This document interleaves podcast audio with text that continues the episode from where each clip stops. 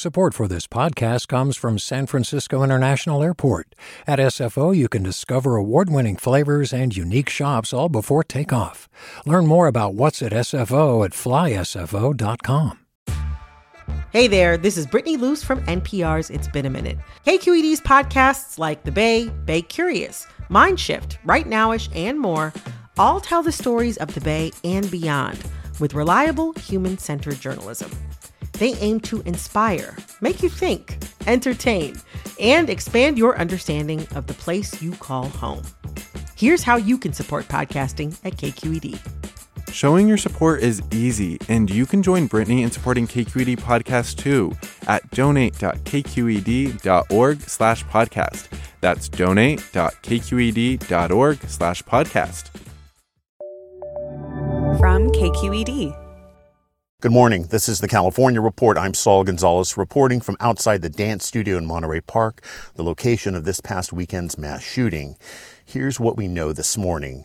10 people, 5 men and 5 women are dead and 7 people remain in the hospital after a 72 year old man opened fire inside this Monterey Park dance studio late Saturday night. The suspected shooter is dead from a self-inflicted gunshot wound, shooting himself yesterday afternoon as law enforcement approached his parked vehicle in the city of Torrance. Few details have been released about the victims. At a news conference, Los Angeles County Sheriff Robert Luna said despite fast-moving developments, the investigation is really just beginning, including ascertaining a motive. We still are not clear on the motive. Uh, the investigation continues, and that is something we are all extremely. Uh, we want to know.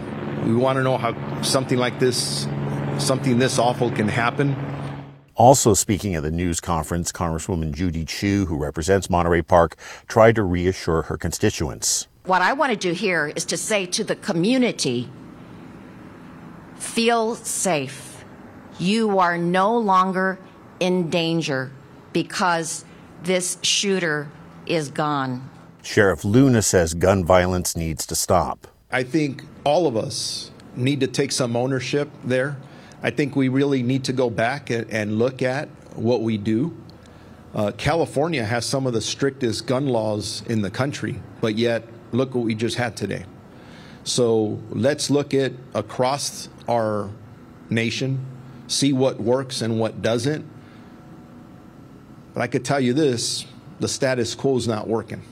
So we need to re examine uh, what we're doing and what may work better.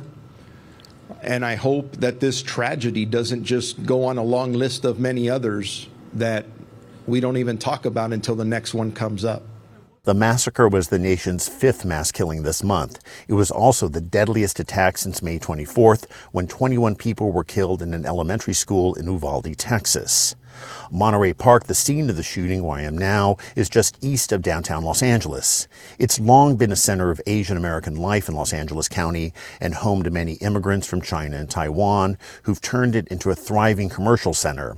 One Monterey Park resident who goes by the name Machu says the Star Ballroom Dance Studio where the shooting occurred was a gathering place for older Asian Americans. My grandparents were involved in it. It was a Chinese and Japanese community that danced here. There was a lot of ballroom dancing. So it wasn't like like I, I think people are imagining like par, like a nightclub, but it's not a nightclub. It's it's like a ballroom dance class. More like a community center. Yeah, more like a community center. And they were just throwing like a small party for the Lunar New Year, and you know, it, I, it's I don't even know how something like this could happen. It's a place of that's majority elderly, like elderly ballroom dancers. The shooting happened as Monterey Park was celebrating the Lunar New Year, one of the largest such celebrations in the country. But after the shooting, vendors who had set up kiosks on the streets were told celebrations were canceled and they would have to leave. I caught up with tea vendor Thomas Liu as he was packing up. Uh, well, we're packing up because they canceled the event.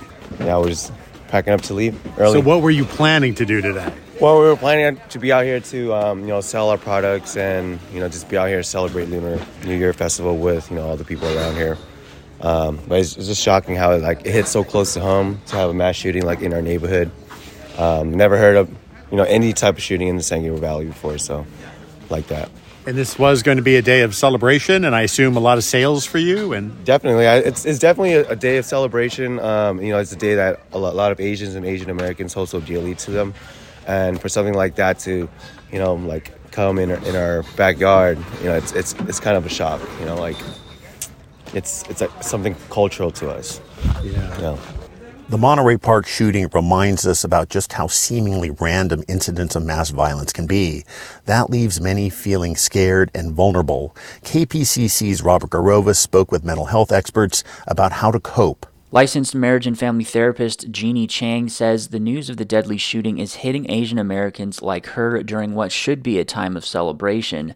She says communication among loved ones is very important right now. Oh my God, how do we even celebrate Lunar New Year?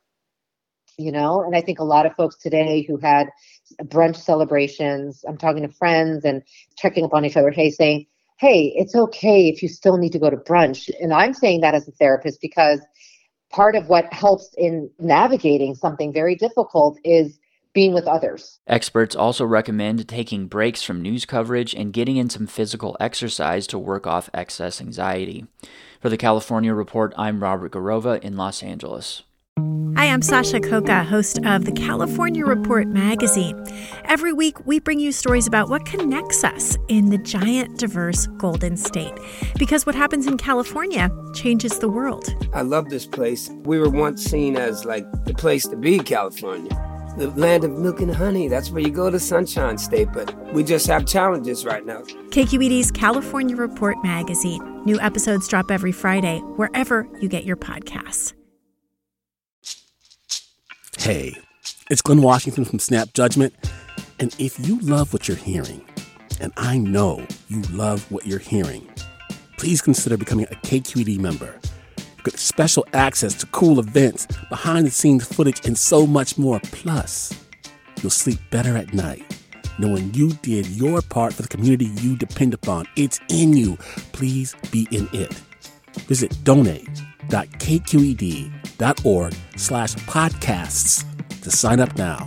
That's podcast with an S. Thanks. Meanwhile, San Francisco kicked off its Lunar New Year celebrations on Sunday, but the mass shooting weighed heavily on those who were there. KQED's Juan Carlos Lara has the story.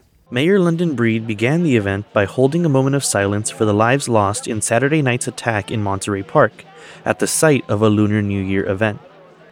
City Administrator Carmen Chu, who grew up in Southern California, said she has family members who still frequent Monterey Park and was saddened to hear of the attack. As we celebrate the holidays, it's a time of joy, but also a time to remember the people that you have in your life who you love, who you care about, and the community that you hold dear. Despite the solemn news, Portsmouth Square, in the city's historic Chinatown, was also filled with families and children eagerly awaiting the promised lai see red envelopes, typically filled with money, but for this occasion mostly filled with chocolate gold coins. Jessica Kemble attended the event with her five year old son. She said she was concerned by the news, but thought it was important for her son to celebrate the holiday. It's something that unites like my kids with my parents, so their grandkids, and it's a, a tangible way just to remind them about Chinese culture and the things that we do. The city's famous New Year parade is scheduled for February 4th. For the California Report, I'm Juan Carlos Lara.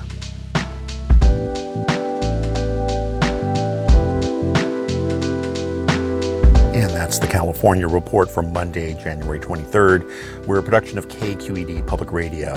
I'm Saul Gonzalez reporting from Monterey Park. Thanks for listening and have a good day.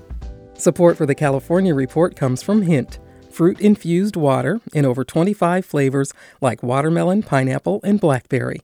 No sweeteners, no calories, in stores or delivered from drinkhint.com.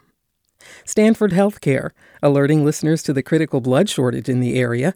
Now is the time to donate blood and make a difference. StanfordBloodCenter.org and Eric and Wendy Schmidt, whose philanthropy includes Schmidt Futures, which bets early on exceptional people making the world better on the web at schmidtfutures.com.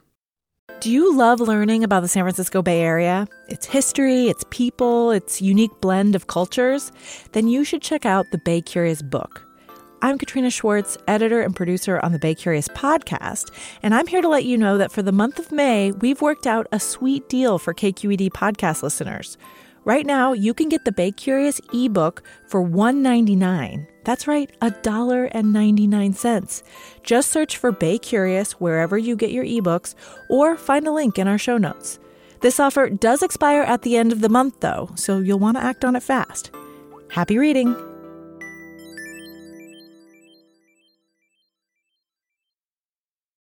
Hey, it's Avery Trufelman, host of Articles of Interest. And I've got to say, I've been a fan of KQED ever since I was a little kid and I would come out to San Francisco to visit my grandma. It was just what we'd always turn on every time we got in the car, every time we were making dinner and turning on the radio. It was always KQED.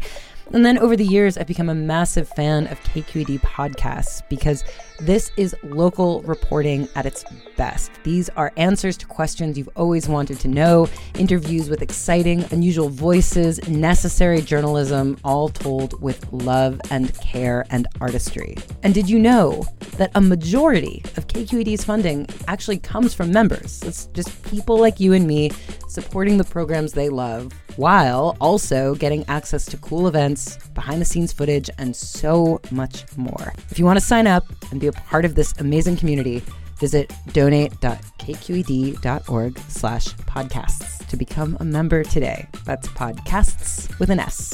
Thank you for listening and thank you for your support.